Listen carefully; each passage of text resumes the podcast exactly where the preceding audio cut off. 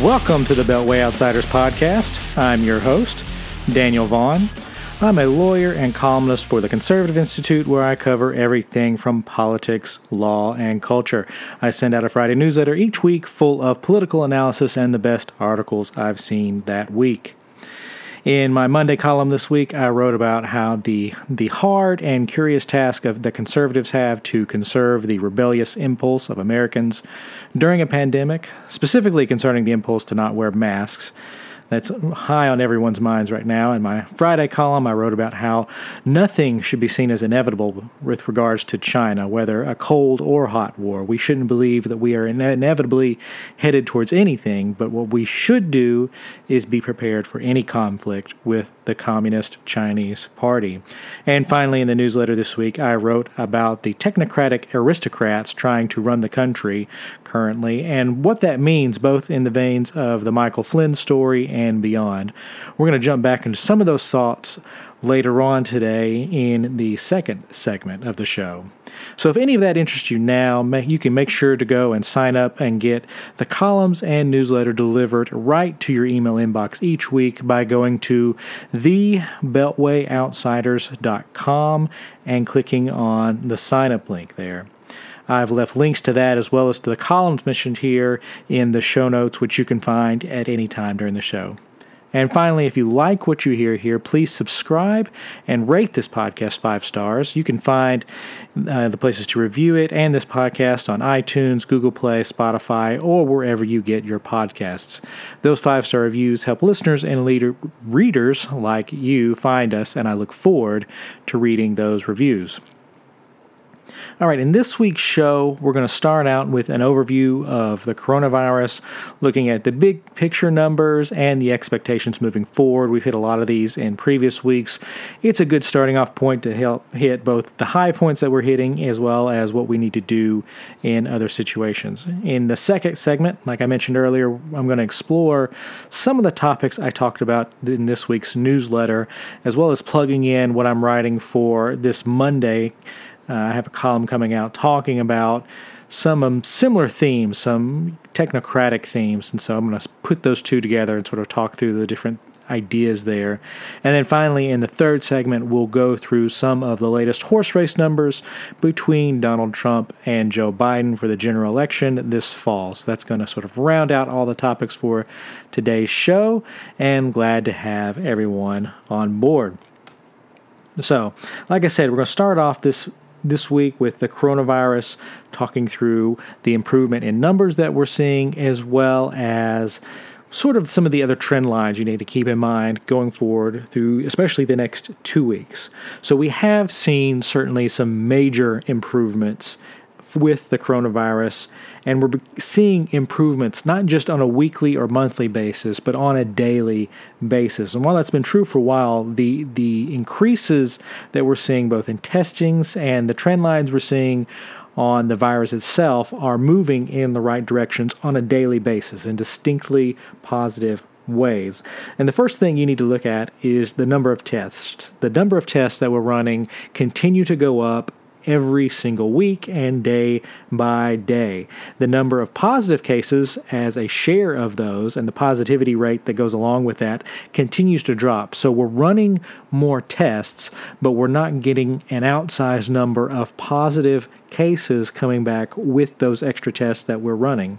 In the past week alone, so just looking from Sunday to Sunday, because I'm recording this on a Sunday night, the United States ran 2.5 million tests. And I'm rounding down on that because it was a little bit over that. So 2.5 million tests. That is an astounding number and amazing progress that we've made in a very short time. If you just think back, we're in May now, and you think back, we were barely hitting a thousand tests in in March. It was a miracle when we started hitting ten thousand tests a day, and right now, in a week span, we hit 2.5 million tests. That is an amazing amount of progress. And then since Thursday, what's even more amazing here, if you just go back in the middle of the week and start on Thursday, before that, we were averaging around 300,000 tests a day, and we've seen improvements there. Since Thursday, that's gone up to 350,000 tests a day. And on Sunday, so the day that I'm testing, uh, I'm recording this, 422,000 tests were run alone, which is an amazing number. We are at some point going to hit 500,000 tests a day, which is just an astounding number to think of. You know, half a million tests in a single day, which means you know you're, you're we're going to be running millions in the span of a week. If you look at the the IHME trend lines, they they've run models on when they expect us to be able to hit 500,000, and their models estimate is that we will hit 500,000 by July 4th. But if you're just judging by what we're doing now in May, we're going to hit that mark much sooner. So it would not shock me by either the end of next week or in the next couple of weeks, we hit the 500,000 mark pretty easily.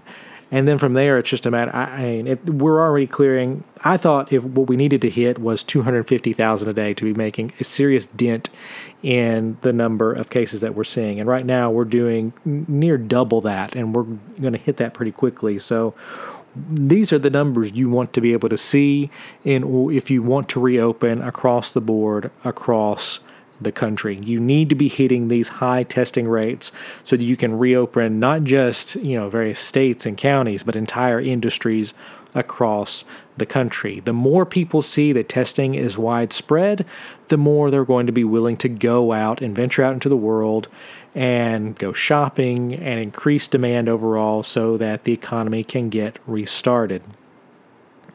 So the top line numbers, broadening out from there, just overall, we've run as a country 11.5 million tests at the end of day Sunday. And like I said, 2.5 million just in the last week alone. Of that 11.5 million, 1.5 million are positive cases. We've had 84,000 deaths as of the end of this week. And so that really looks like we're going to hit at a minimum 100,000 deaths, which was the previous low range that we had before the 60 to 70,000 death range was given to us about a month ago now, I believe it was.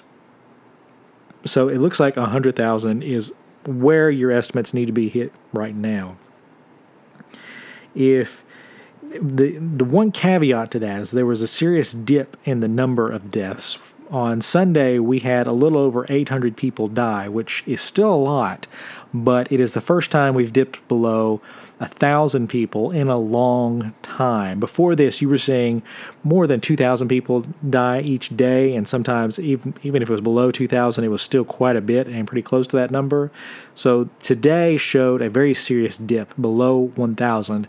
It's unlikely that that will stay because you typically see these numbers uh, bounce around noisily on a day to day basis. But if that signals a downward trend, that could mean that we see a, a sharper decrease in the number of deaths sooner rather than later. And that would be a very, very good thing.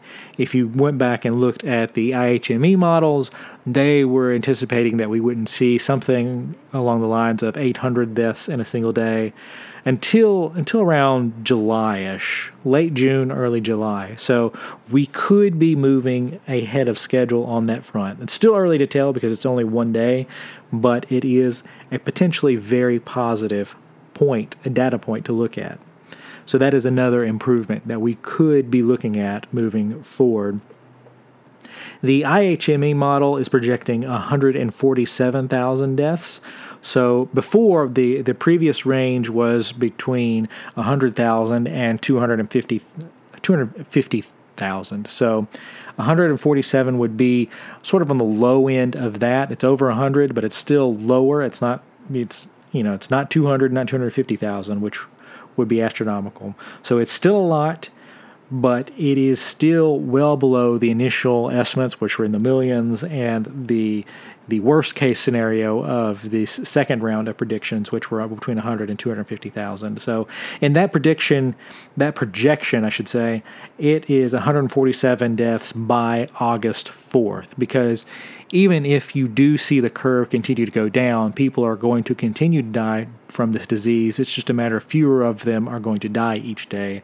But even if fewer of them are dying, that number is still going to pile up over the long haul. So this is the trend lines are that things will continue to tail off over the course of the summer, and we would hope that they trail off faster than what projections are. But up until now, it's been a very long tail on the the statistical models that are looking at this. That it's going to that it, those are predicting that it takes us a long time to get to a low point in the death curve. All of this, of course, can change um, pending, you know, on new data and just different shifting situations. But you know, especially you know if you're looking at states that are keeping their nursing homes clear and clean to reduce the number of deaths, really any closed system you have to keep an eye, close eye on. Here in Tennessee, they've had to send tests into all the prisons. So occasionally you see a very large spike in Tennessee's numbers, and it's not because there's a large outbreak in any one county, but it's because there's an outbreak in a prison. But even that doesn't mean that it's a serious outbreak because in, uh, I think I believe in one prison they said that 98% of the positive cases that came back were asymptomatic. So the the number of positive cases here could be a little bit it's not always a clear picture of what's happening. You kind of have to combine the number of positive cases along with the number of hospitalizations to get an idea of just how bad an outbreak is. Because if it's just people who are asymptomatic, they aren't going to show up in your hospitalization numbers. It just means that they are carriers, but they're not exhibiting any of the traditional symptoms. Now, whether or not they're suffering from anything else, which some studies have shown, we do not know, but we do know that they could spread it. So these closed systems are really the danger point here. So you're looking at nursing homes, prisons, and anything else. A school system would be similar in this case because it's it's closed up, everybody's next to each other, and so it's very easy to spread a disease. That's why you typically see a large spike in flu in the winter when school season is in session and people are just just not outside to allow you know things to air out. So that's what you have to watch. You have to watch some of these closed systems. If you can keep people out of them, it's harder for the virus to spread. And that's why it doesn't make a lot of sense for anyone really to to mock or make fun of any of these states that are reopening beaches or state parks because you're just that's not where you're going to catch it. There's no study that I'm aware of that shows that these outdoor settings are where the virus is being spread. Even on some of these crowded places, the places where you're going to get it are in a building or in a some sort of closed system like a nursing home, a hospital, or anything similar, a prison. So you have to think in those terms that those are the most dangerous places to be in terms of spreading the virus. If you think back, actually, and you go back to, to South Korea, they had a super spreader. They had the first 30 cases all nailed down, but they had a super spreader who went into a couple of closed areas. One of the places she went into was a buffet and spread it there. And every place that she went in the buffet, she spread it to everyone else there, and that caused a widespread outbreak. The second place she went was a church. And there were thousands of people at this church service that she went to, and she went there, and it spread, and they could not stop all the people who then went out from there and spread it everywhere else. So the key is to identify the people who have it and prevent them from going to these closed systems, which causes an even greater outbreak. On that note, I wanted to go through one of the biggest mistakes of this, and that is that has all happened in New York. Previously, I have praised New York Governor Andrew Cuomo for some of the actions that he's taken. And that was very early on because his press conferences are good. He was taking very strong action at curtailing it. But as time has gone on, these are all looking like very, very bad actions, especially not just from Cuomo, but from New York Mayor Bill de Blasio. They look like not only did they drop the ball, they are the reason, not just that it spread in New York, but it, that it spread across the country.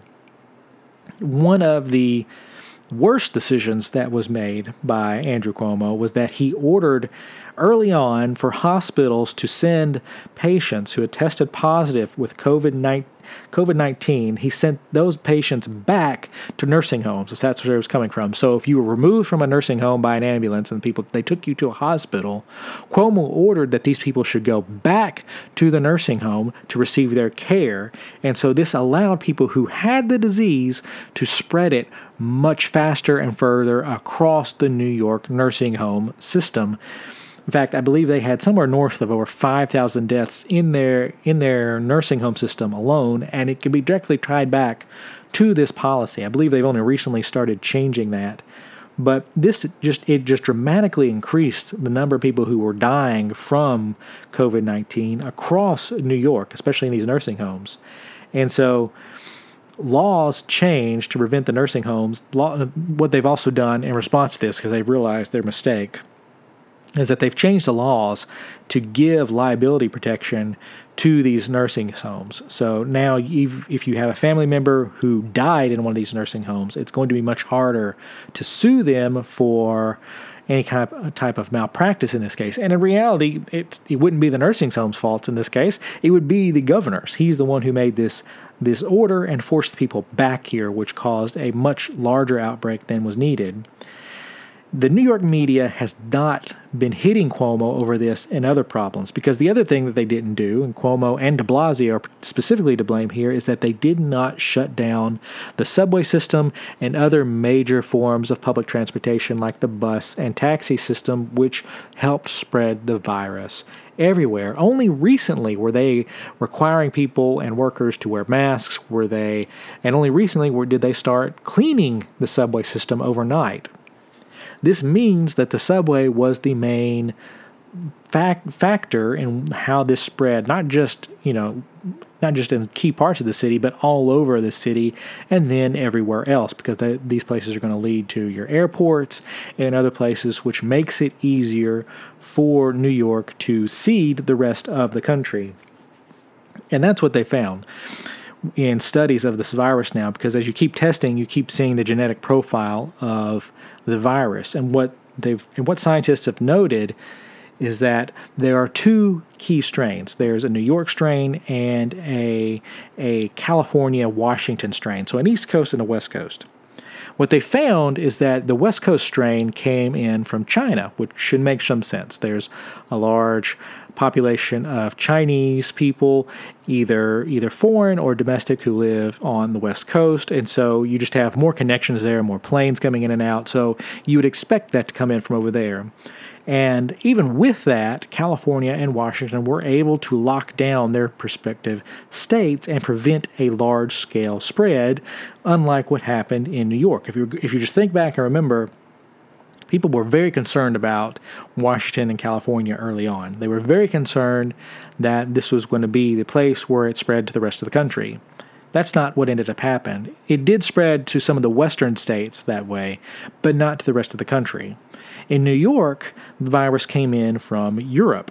And from there, because New York did nothing to stop the spread of the virus, it spread all across New York, and then from there, New York proceeded to seed all of the rest of the East Coast cities and states. And so when you look at the genetic profile of whether it came in, whether your state has more of the East Coast variant or the West Coast, there's more signs in a lot of these states that New York is the direct reason that many states have it. I know if you look at Tennessee, Virginia, the Carolinas, the Mid Atlantic, all those states up through there and the Northeast, they can all point to the New York strain being the ver- the reason that they have the primary outbreaks in their cities and counties. You do see a little bit of the Chinese strain from California, but it is minimal in comparison from the New York version that came in. So you have from China to Europe to New York, and then from New York to for the most part, to just the rest of the country. That's how this went. So, New York's decision to send positive patients back to the nursing homes, to not do anything about the subway system, and other similar things has allowed this to spread much further and much farther than it would have otherwise.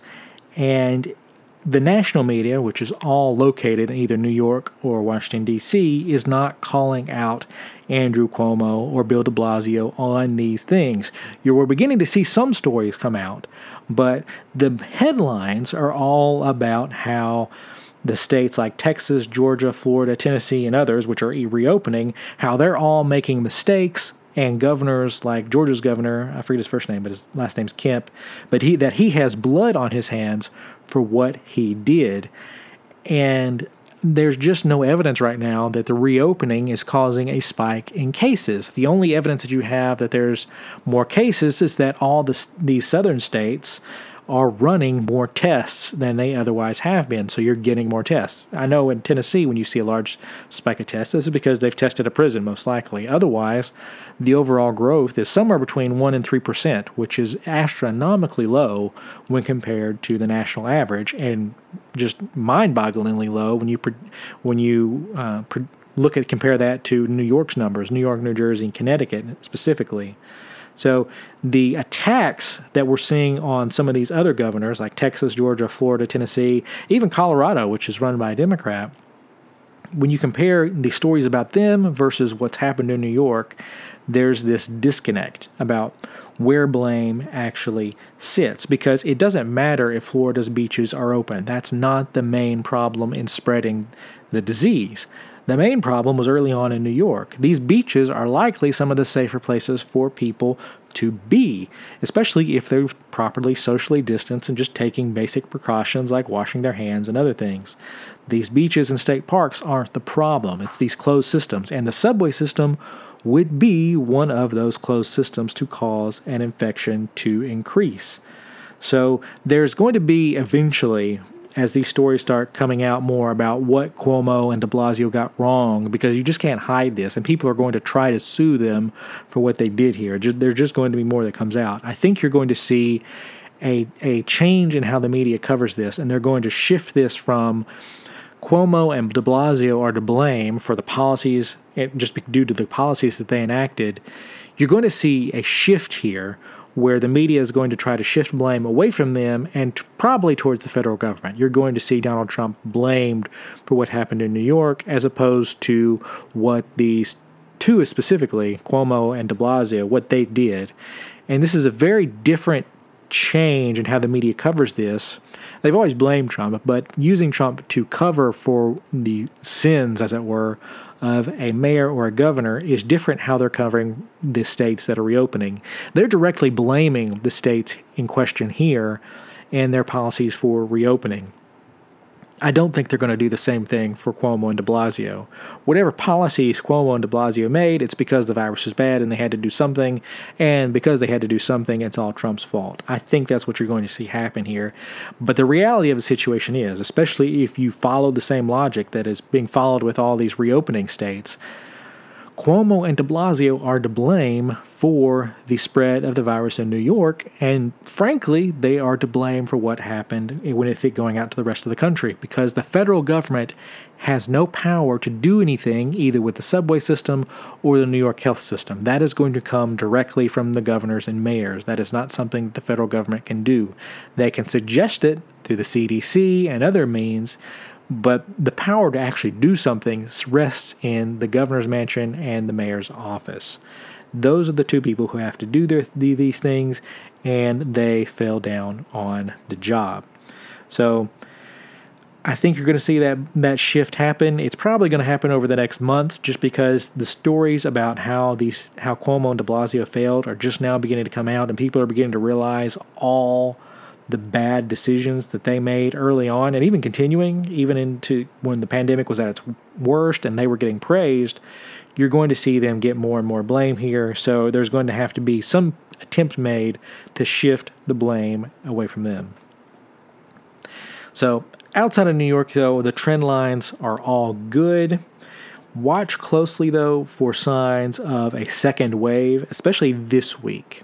For the states that have reopened, we're finally in the the time frame now where you would begin to understand whether or not reopening is causing any kind of a second spread of the virus. And that's because it takes 7 to 10 days at least before you start seeing signs of an outbreak because you have to spread the virus, the virus has to incubate, and then you have to start showing symptoms before people start getting tested. Now you may be able to find some of these earlier because people may may get tested before they show signs, but typically it, it has taken seven to ten days before we see any results from any policy.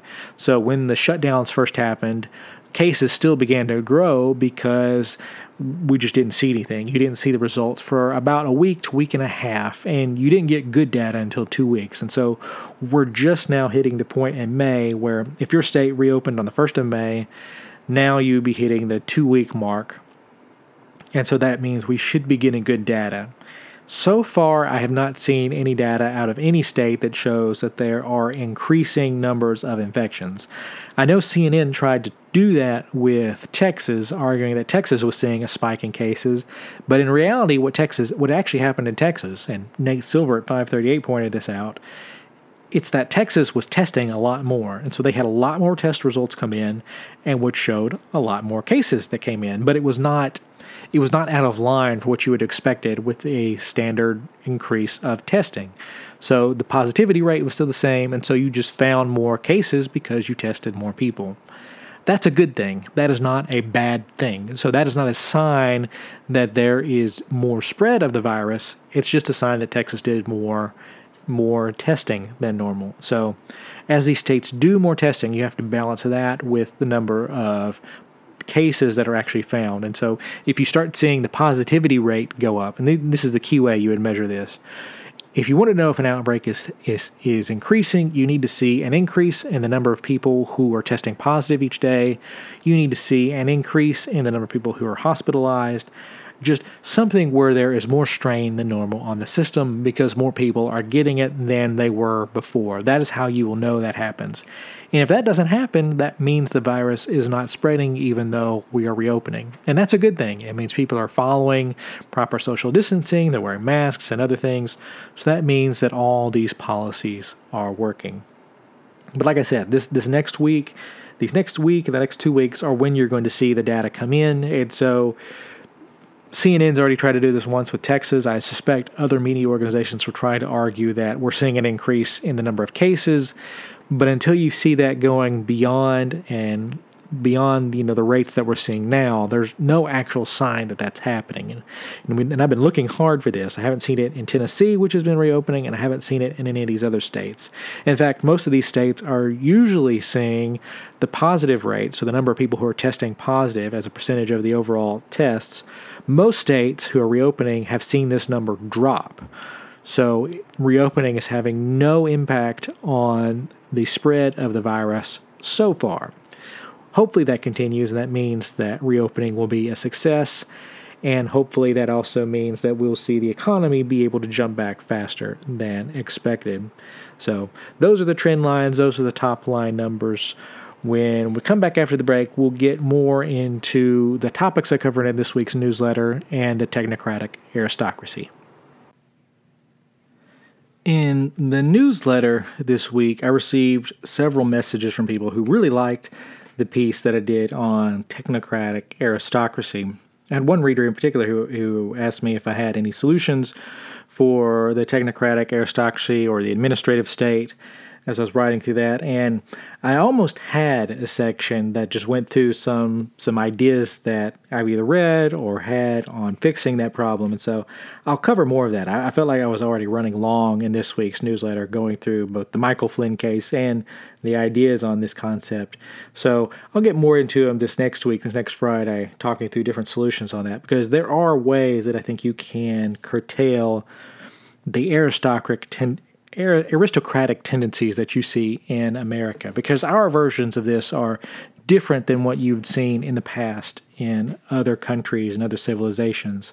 So, to recap real quick, the aristocratic technocracy is a class of new aristocrats. So, an aristocrat really would be like the, the middle managers of a company or they're the new policy elites that try to run the government and are trying to run it apart from elected officials. So this would be in, in, specifically this would be the administrative state. So these are your people who are running government agencies, are running places like the State Department. They're not elected, they would be considered career career bureaucrats typically, but they are aristocratic in the function of they are f- fulfilling this role of trying to run the government apart from the elected class that is in the Constitution. Because the administration, uh, the administrative state is a whole new creation that came at the start of the 20th century from the progressives who wanted this new form of a professional civil service. That was what Woodrow Wilson uh, called for in 1901. And I went through some of his piece in the newsletter. In 1901, Woodrow Wilson was, you know, the future president of the progressives, and they were wanting to move away from democracy. What they saw in democracy was a form of inefficiency. They wanted the the government and really the world to be run by this new class of scientific experts, people who could look around, use their expertise, and choose better solutions and better ideas than the people who were elected into Congress or even the presidency. They were wanting this professional civil service to cut out all these people who were elected or put in by elected members of Congress or the elected branches. So they they they form this professional civil service role. They are the expertise, and so they use that as a means of pulling the different levers and sort of circumventing some of the whims that they would call of democracy. Now, aristocracy in and of itself is a natural part of human society and it doesn't take that much to see how this sets up. It's just basically the middle row. So when you think of sports or something similar like that, you have your very, very top elites. These are going to be similar to your kings or monarchs. They are the people who basically run the league. If you go into basketball, there are basically 10 players who basically are the elites of that, and they basically run the league. You have Adam Silver and you have others, but basically they are the ones who run the league. They because they have all of the power in it. And then you move out from there. If you look at a company, you have this next tier of people who are your more of your your middle managers or C-suite type executives. They are running a lot more things they have you know sort of their own little minor kingdoms within a company and that would be sort of your aristocratic level and so that's a lot when you're looking at the, and then after that, you know, you get to the democratic level where there's just everybody. Um, so your your aristocratic level is really that mid tier when you're looking at a, a, chart of just you know your hierarchy of people, and so this always happens. In the past, your aristoc- the aristocracy were your rich nobles, your landed people who owned land and served under the king. So they were that rich middle class between king and the rest of society. And that the the type of people who made up that changed over time because eventually capitalism created other rich people who wanted to get into this class and that caused all kinds of strife.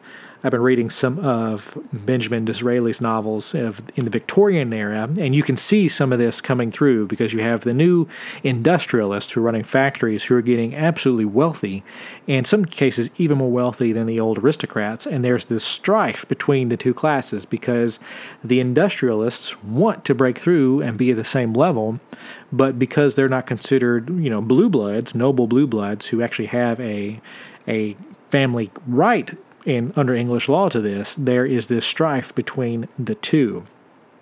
So that was what aristocracy aristocracy used to stand for. In America, the founders really tried to get rid of that. Specifically Thomas Jefferson. He they all agreed that aristocracy was natural to the human function, but what they saw as these old nobles being that, they saw that as an artificial form of an aristocracy. What Jefferson in particular wanted was a natural form of aristocracy where people who achieved that level got there on merit and talent alone. And so, if you had that, then you had people who had earned this place, and so they had more of a right to it than people who just got it on the basis of either their birth order or their family line. And so that provided more equality to a society. People had the ability to move up and down the socioeconomic chain. And so that was how the founders got around this. They passed a series of laws that basically, you know, you have things like stripping titles of nobility, you have just different laws that they passed in that time to get rid of this old type of what they called an artificial aristocracy to allow a new form sort of you know you're allowing the market to choose who is going to become one of these new kinds of american nobles. And so that's the theory that people who are in this should only be there on account of their own merit and talent. But that has changed over time. In the what has changed is that people who have gotten into this have tried to kick down the ladder to not allow other people who are not like them in. And so, what it's become is this elite class of people who all go to the same Ivy League schools. You see, you get into some of these government agencies, and everyone went to some Ivy League in one place or another. You know, your Harvards, your Yales, your Princetons, all that. And so these places are a form of a social club of the people who run all these different agencies. And so education has become a new form of class, and these people have attempted to run the administrative state and all of the similar type organizations similarly. And so they, they all come from the same social groups, the same classes, the same schools. And so that has become, instead of, you know, you have this family line, and now you have this educational line where you know, if you went to that school, you're automatically presumed to have a better status than anyone else that could have that job. So that is this new form here. And as a result, because they believe that their expertise coming out of here is better than everyone else, it has created this technocratic angle to this to where it's not just they're a ruling aristocracy, they are, have taken the Woodrow Wilson notion of a professional civil service and added that onto it. And so they're a technocratic version of the aristocracy. They are this high end middle manager type view trying to pull all the levers of power to their own ends. So that's sort of I was called I started out calling this a recap. That's a long way around of describing what this is. You hear sort of in, in common political parlance, you hear people talk about the deep state threat, where there's always some kind of deep state conspiracy, deep state deep you know, just deep state everything. And that's not what's happening here. These people are not some kind of deep states conspiracy. They're a class of people who have tried to close off access to anyone else. They have become like their predecessors of old, the nobles who had the land, who didn't want to expand you know, the rights of voting and other things to allow some of these new people in. They didn't want that at all. And so when you, that happens, you get this static situation where the, only this type of people who have the same type of education or same type of social connections are the ones getting in. So that's sort of the background here. That's the background of everything that I was covering through here.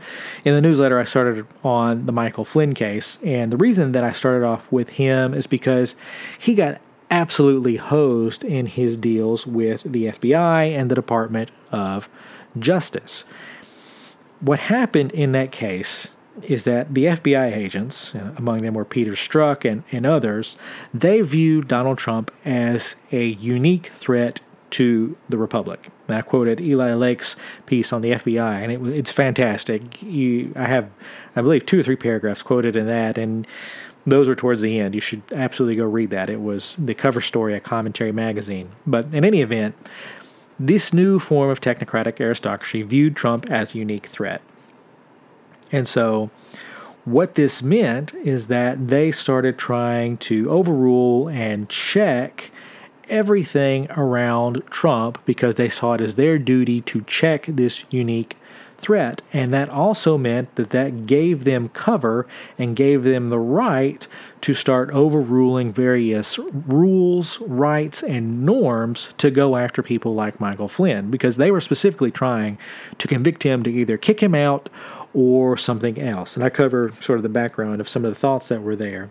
And dealing with Michael Flynn here for a minute. He's not a good guy. He legitimately did things that a person connected with U.S. intelligence should not be doing. You don't want a guy connected with the U.S. intelligence going and taking money from Vladimir Putin and going to functions where he's at. You don't want him advocating on behalf of Turkey, which has become a quasi enemy of the United States, even though it is in NATO. So those are the bad marks for Flynn. Those are things he should not have done. But the way the FBI handled this, they absolutely hosed him and did not go after the serious allegations. They decided to cut a deal with him and go after him on the perjury things, which looks like it was just completely made up on their part.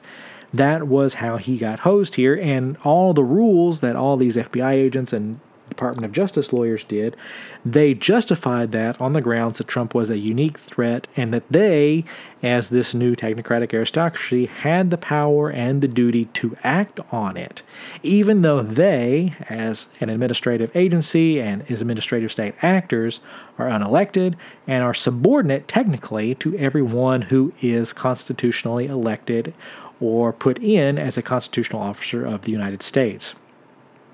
These administrative state actors believed that they were a check on the presidency and the legislative branches. They are actually still scared of the judicial branch, which is sort of interesting here because the founders designed the judicial branch to be another form of an aristocracy in a case. So they are scared of those who are more powerful, but also sort of their own. So that is sort of an interesting irony there. But the presidency and the legislative, which include elected actors, they believe themselves as a check on that, which is interesting because that is what Woodrow Wilson wanted in the progressive era. He wanted these people to run the government to get us away from this whims of democracy. And so I actually think you can point to some of this as a reason we're seeing so much populism right now because this the administrative state is taking power away from these elected branches and moving it to these unelected versions of it. So you have these professional civil service types who are taking political power away from those who do the actual elections. And that's a serious point because all forms of government, all consent the consent of the governed, you know, which I wrote about a couple about a couple of weeks ago. That's very important because if people don't give their consent to this, that means it starts removing legitimacy from the branches. So I think you're seeing some of these populist swings right now because these aristocratic types are trying to seize more power for themselves. So that's that's what came out to me in the Michael Flynn story. When you start peeling apart all of this, it's all these actors believed that they had the duty and the power to act on what they saw as a unique threat. And that's sort of one angle of it. The other angle of it is that they believe very strongly in their own expertise over all things. And that's sort of what my column on Monday gets into because you have a lot of these technocrats running around talking about how Donald Trump and his administration ignored the the US the the playbook that they put together during the Obama administration. And so they ignored the bureaucratic playbook. I think it was it was 69 pages this playbook that the Obama Obama administration had put together on how to handle a pandemic situation. And this was based on what happened under H1N1, the, the, the bird flu, and also during the Ebola and Zika virus outbreaks. And the thing about this playbook, it's 69 pages, so it's not long, and you can peruse it because you know it, it's a, there's a lot of charts. The thing about it is, is that it's mostly just a list of questions that you ask and try to answer, and they're not specific questions, they are general questions like how are our overall U.S. diplomatic bilateral relations with all countries? You know, what's the status of our power here? And things like that. It, it's sort of these generic, bland questions that they're touting as a playbook. And there, of course, there are some other more specific ones, but to call this a playbook is sort of just is a mockery of the word playbook. When you think of a playbook, you're thinking of, you know, like an NFL coach who pulls out his chart that has all the situations that they can encounter, everything from third and short to third and long, and you have a list of plays that you would run against this specific opponent. And so you look at those and you're like, okay, we're going to run this play because we've seen this weakness happen this way. That's not what this is about. This just has questions that you're supposed to ask and answer. There's not a, if this happens, break this glass and use in case of emergency. That is not what the playbook is, and it's not how it works. And only a technocrat, only the technocratic mind can sit here and say, well, we put together a report. And that means we were prepared because we had a report. Did you not read the report that we put together? The report, the report, the report, the report. They believe that because they put together a report with colors and charts and graphs and questions, that that means we are prepared. And a playbook does not equate to preparation. If you have a coach can draw up a plays and a playbook, and if you never have a practice run on those, it doesn't mean anything in the world if you don't actually send your players out there to practice. And likewise, in terms of preparing for a pandemic, a pandemic preparation plan does not depend wholly on the playbook. What it depends upon is whether or not you actually have the resources in place to handle a situation. So, a real version of preparing comes from the previous two presidents, Bill Clinton and George W. Bush. In the 90s, Bill Clinton read a novel about a disease that started sweeping through the country, and he, between that and some of the other terrorist events he was witnessing, he became convinced that germ warfare was a thing the United States need to be prepared for. He looked at the military, and the military has a strategic reserve of drugs, medical equipment, and other things that they could use, but there was no similar type of thing for the American citizens. We just had whatever our hospitals had. So he set up the first strategic reserve of medical supplies and drugs and you know important essential drugs that we would need for different types of diseases and conditions. So that was his contribution. George W. Bush cranked that up to 11 and practically tore off the knob because he immediately had to deal with the aftermath of 9 11. And in that aftermath, if you remember, there was the anthrax scare. And so that meant that the federal government had to be able to respond to this because it was a military threat and be able to get supplies to the American people.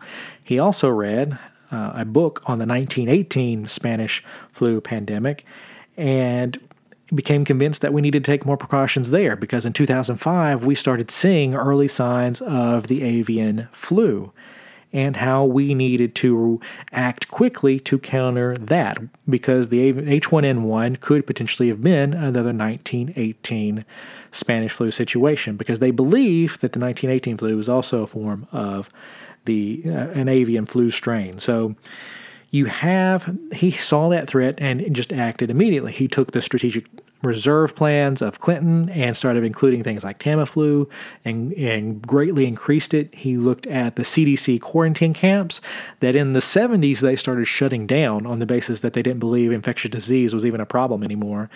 And he just he started fast tracking vaccines and other things because we had already seen early cases of the bird flu. And so we had a very hefty response ready and able to go when it finally hit in 2009.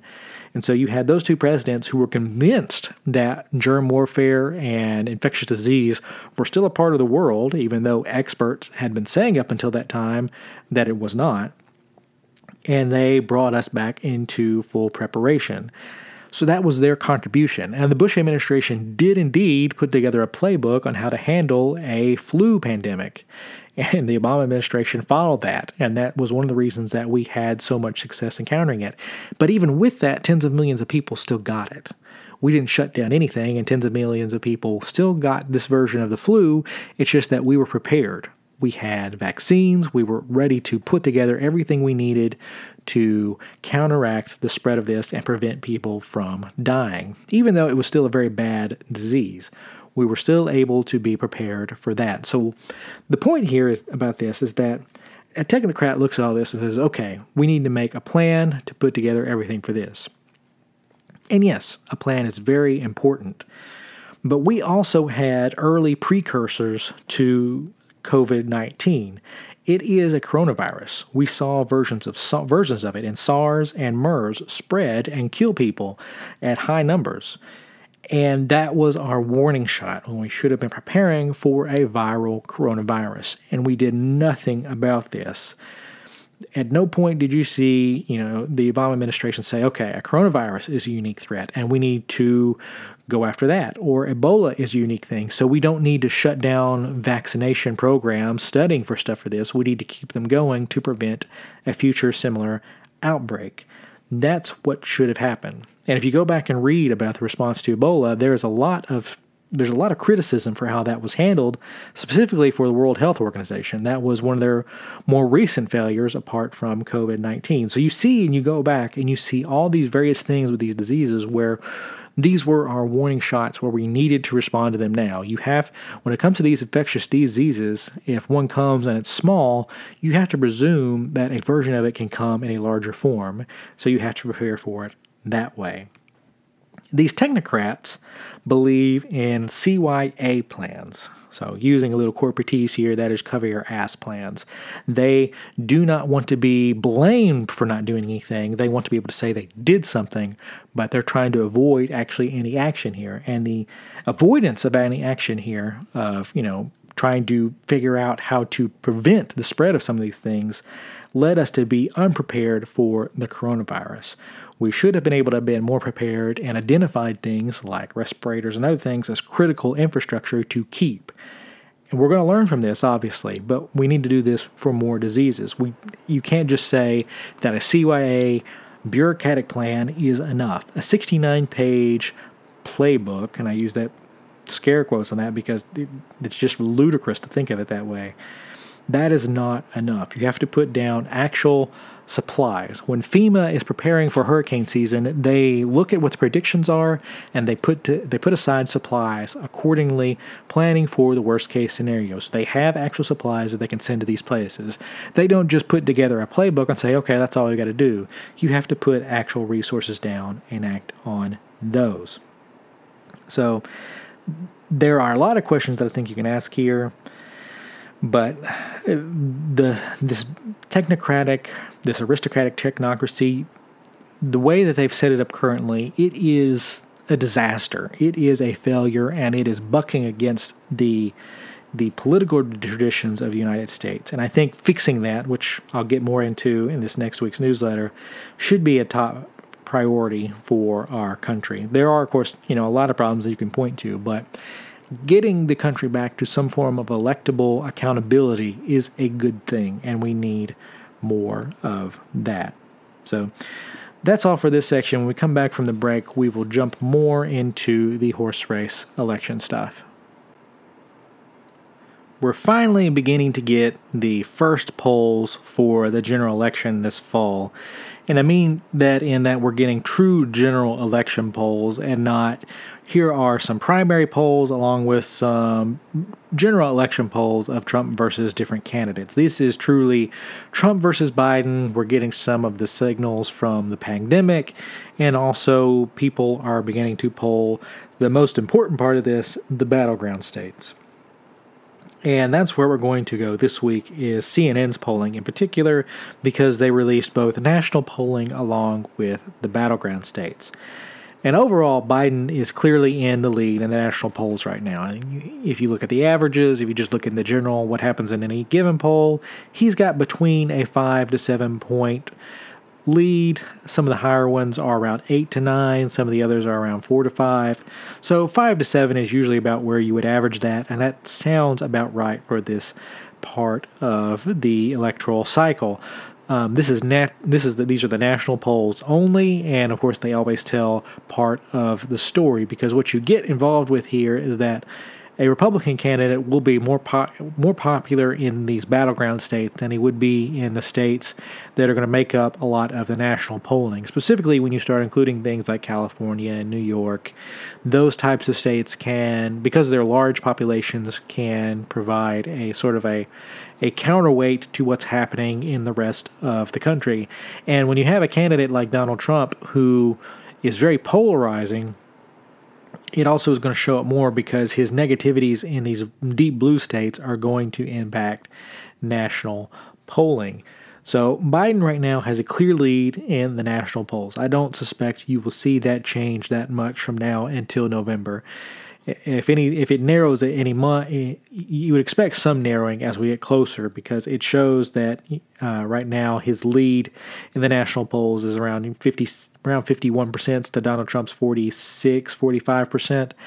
And so you would expect Donald Trump to be able to beat 45, 46 in some of these swing state polls, and that's what is showing so far. So, in CNN's battleground poll, the first major one we've gotten of all of them together, pre- previously to this, they were battleground polls of impeachment, and I thought those were pretty interesting then too.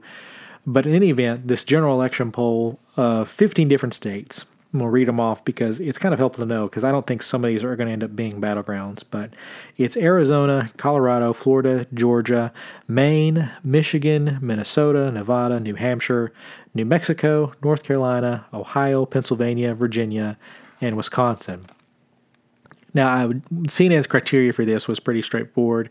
I don't really begrudge them for choosing these 15, but I would say that Ohio, Virginia, and Colorado are not swing states at all. In fact, I'm pretty sure Virginia and Colorado are going to vote Democratic, so you can just take them out of the list, and Ohio is going to be a pretty secure Republican win. Trump should win that by six to eight points, if not more. So, and the same will happen in Virginia. The Northern Virginia corridor will give that state to Democrats, and Colorado has been trending blue for a little while, even though they do have a libertarian streak in them. So, those would not be, I think you do have 12 true swing states here that could go, maybe a little less so in Georgia, but those are sort of where this race is going to play out. Now, like I said, in the national polls, Biden leads 51 46. If you only look at these 15 battleground states, those numbers are flipped. And those 15, Trump is leading by 52% to Biden's 45%, and that gives Trump a seven seven point lead across all those states. Now that's interesting. Just you know, if you're if you're looking at all those together, those numbers are going to be very different when you look at them individually. So, with a place like Wisconsin is going to be a lot closer than a state like Ohio, or you know, Florida will be razor thin just due to the demographics of the state. But Trump should still have an edge there. But the disconnect here were between the national polls and the battleground polls. It goes back to what I was saying, where you're seeing Trump being more popular here than where he is before. And so, what this means is that Trump is leading in electorally important states. So, if you're looking to win the Electoral College, which is how you win the presidency, he's le- he's he's showing good numbers in those states, but losing the so-called popular vote. Democrats tend to run up numbers and get a lot of useless votes in places that are deep blue, and Republicans are not challenging that hard. So your your more liberal voters, your more actively liberal voters, are voting in places like California and New York and elsewhere where we already know the results of those elections, and so it's not really important that your friend in California is voting that way. We know there's nothing really that interesting that's happening right there. So that's the disconnect here. It means that we're heading for another version of 2016.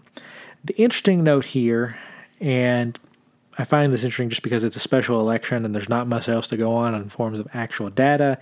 It's that the Republican Party won a special election race in California. Katie Hill, the former the former representative who got ousted because she was having sex with staffers and introduced everyone to the word thruple, for which we all hate her greatly for doing so, and is now trying to go around and, and promote herself as some sort of victim.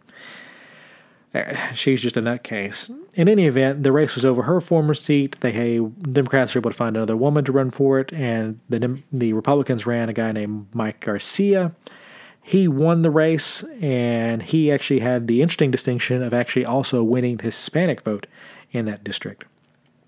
Whether that will hold long term, I don't know. Katie Hill had such a disgraced uh, just aura over that race that it sort of changed the dynamics but it is a way that Republicans can show that they have momentum heading into 2020. And at the very least, it shows that Democratic voters may be a little depressed in races like this one where they're not going to go back and vote. The fun note out of this race for me is that if you follow politics at all or you just follow stuff that happens on YouTube or elsewhere, you know about the Young Turks. Their founder and creator, I believe his name is Cenk, um, I think he pronounced his name uh, Uygur or Uyghur. I think it's Uyghur. He is a very loud progressive voice, and he also ran in this race in the Democratic primary. In the Democratic primary, he came in with a grand total of 6.6% of the Democratic primary vote. So that was very, very entertaining if you enjoy watching him getting beat down that way because he's a very loud and prominent, uh, very loud progressive. He sits more on the Democratic Socialist side of the party where he wants to pull the party further and further to the left. During the 2016 election, he and his team did a live stream of of the results coming in, and it, it was just pure and unadulterated entertainment to watch he and all his co hosts have a meltdown live on air on YouTube as everyone watched them in disbelief as Donald Trump won. If you ever wanted to have a camera live on a person who didn't want Trump to win, he was at the top of that list. He should be at the top of your list. And so that was very, very entertaining to watch. And in the end, a Republican won the seat that where he lives. So again, this is a special election. It theoretically, this doesn't really tell us much, but the Republicans will be using this to say that, hey, we got a pickup here. This is a good sign for us. Mike Garcia not only won, he won the Hispanic vote in the race. So these are some good takeaways that we can have and that we can point towards as we move towards 2020. Uh, 2020 is just going to be an uphill battle Republicans just in general. They're they're having to deal with the fact that Trump is looming over everything, and he tends to nationalize the election. So if you're looking to run on local issues, it's just going to be an impossible task for you to do. But between this and the coronavirus causing you can basically just throw out all electoral models because we don't know how the coronavirus is going to play out. And it, any smart electoral analysis analyst will point to the coronavirus and say you've got to know how it turns out to have any idea on how we're going to have any predictive power down the road. Because I know, you know, you Harry Enten, who's a very smart analyst at CNN, he he has pointed out that Biden's lead is the steadiest for a politician in national polling on record and he's right about that. This Biden's lead in the polls is basically unchanging. It's almost like looking at Donald Trump's approval rating that has been almost unchanged between a band of 42 to 46 percent. And that's probably where Trump will be come election day. I expect that suspect that he will tick up towards election day, but as people start choosing in a binary type election as they will see it. And also, I just don't believe third parties are going to play as big of a role in this election as they did in 2016. So, between those two things, you're looking at a close race. Biden's best case, even though he's had this steady, you know, race that he's running here, his best case scenario is to run like a Jimmy Carter in 76, where he's trying to run as this pure outsider who's trying to bring some integrity back because you have Donald Trump, who's more of your Nixon type of guy in this situation, or, you know, Ford, who had the Nixon. Uh, taint on him. So that's sort of the way, that's sort of Biden's case, that he has returned to some sort of normalcy and goodness. Whether or not that'll actually happen, I do not know, because the best case for Donald Trump is to say that this is a race like 2004 or 2016 where you keep it close, you get within striking, striking distance, and you try to just beat down Biden to the point where no one believes that he's a good guy at all. And things like the Tara Reade story help that narrative along. I think you'll begin to see some other stories come out along that regard as the as the electoral season moves along. But just the big story still between now and then is how do people factor in the coronavirus? How do they read it in their day to day lives? You have to know the answer to that. And if you don't know the answer to that, you don't know what's going to happen because it, the, the job numbers, usually when you're looking at an election and you're trying to model it out, you can look at the economy and say, okay, the economy is X. Are people happy? Are, are people, you know, are they confident in it or are they not confident in it? And if you told anyone, before this year that at some point before the summer, Donald Trump was going to be facing the worst job losses since the Great Depression, where, you know, over 36 million people are out of work, you would just assume that he was going to lose in a landslide. But if you look at polling, people still give him positive remarks on the economy. And that's because they largely don't blame him for what's happened here. They everybody seems to understand that this is the coronavirus, which means The real test here is the coronavirus and how he responds to that. At the beginning of the year, people thought that impeachment could be the thing to to potentially sink him because it exposed Donald Trump's character, and everybody could look on that and decide whether or not they were going to vote for him or against him based solely on impeachment. Well, right now, impeachment feels like it was five years ago. My first piece at the Dispatch was on impeachment, and it feels like I wrote that five years ago. It feels like I wrote it last year. In reality, it was posted at the beginning of March, at the end of the impeachment trial proceedings. You know, I was wrapping all of it up and putting a bow on it. So impeachment's been fully forgotten now. Nobody is talking about impeachment, and I don't think they will be talking about impeachment come election day unless the coronavirus gets wrapped up into that. But what I will note here, this goes back to a point that I sort of started out on, is that when I was looking at impeachment polling back during when I was writing that piece, one of the very interesting things that I found was that you could look at impeachment polling on a national level and it told you one thing.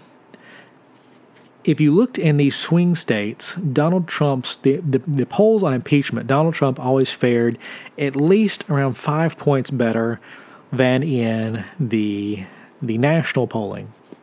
Because in the national polling, you have to include the places like California, New York. So that all that all matters.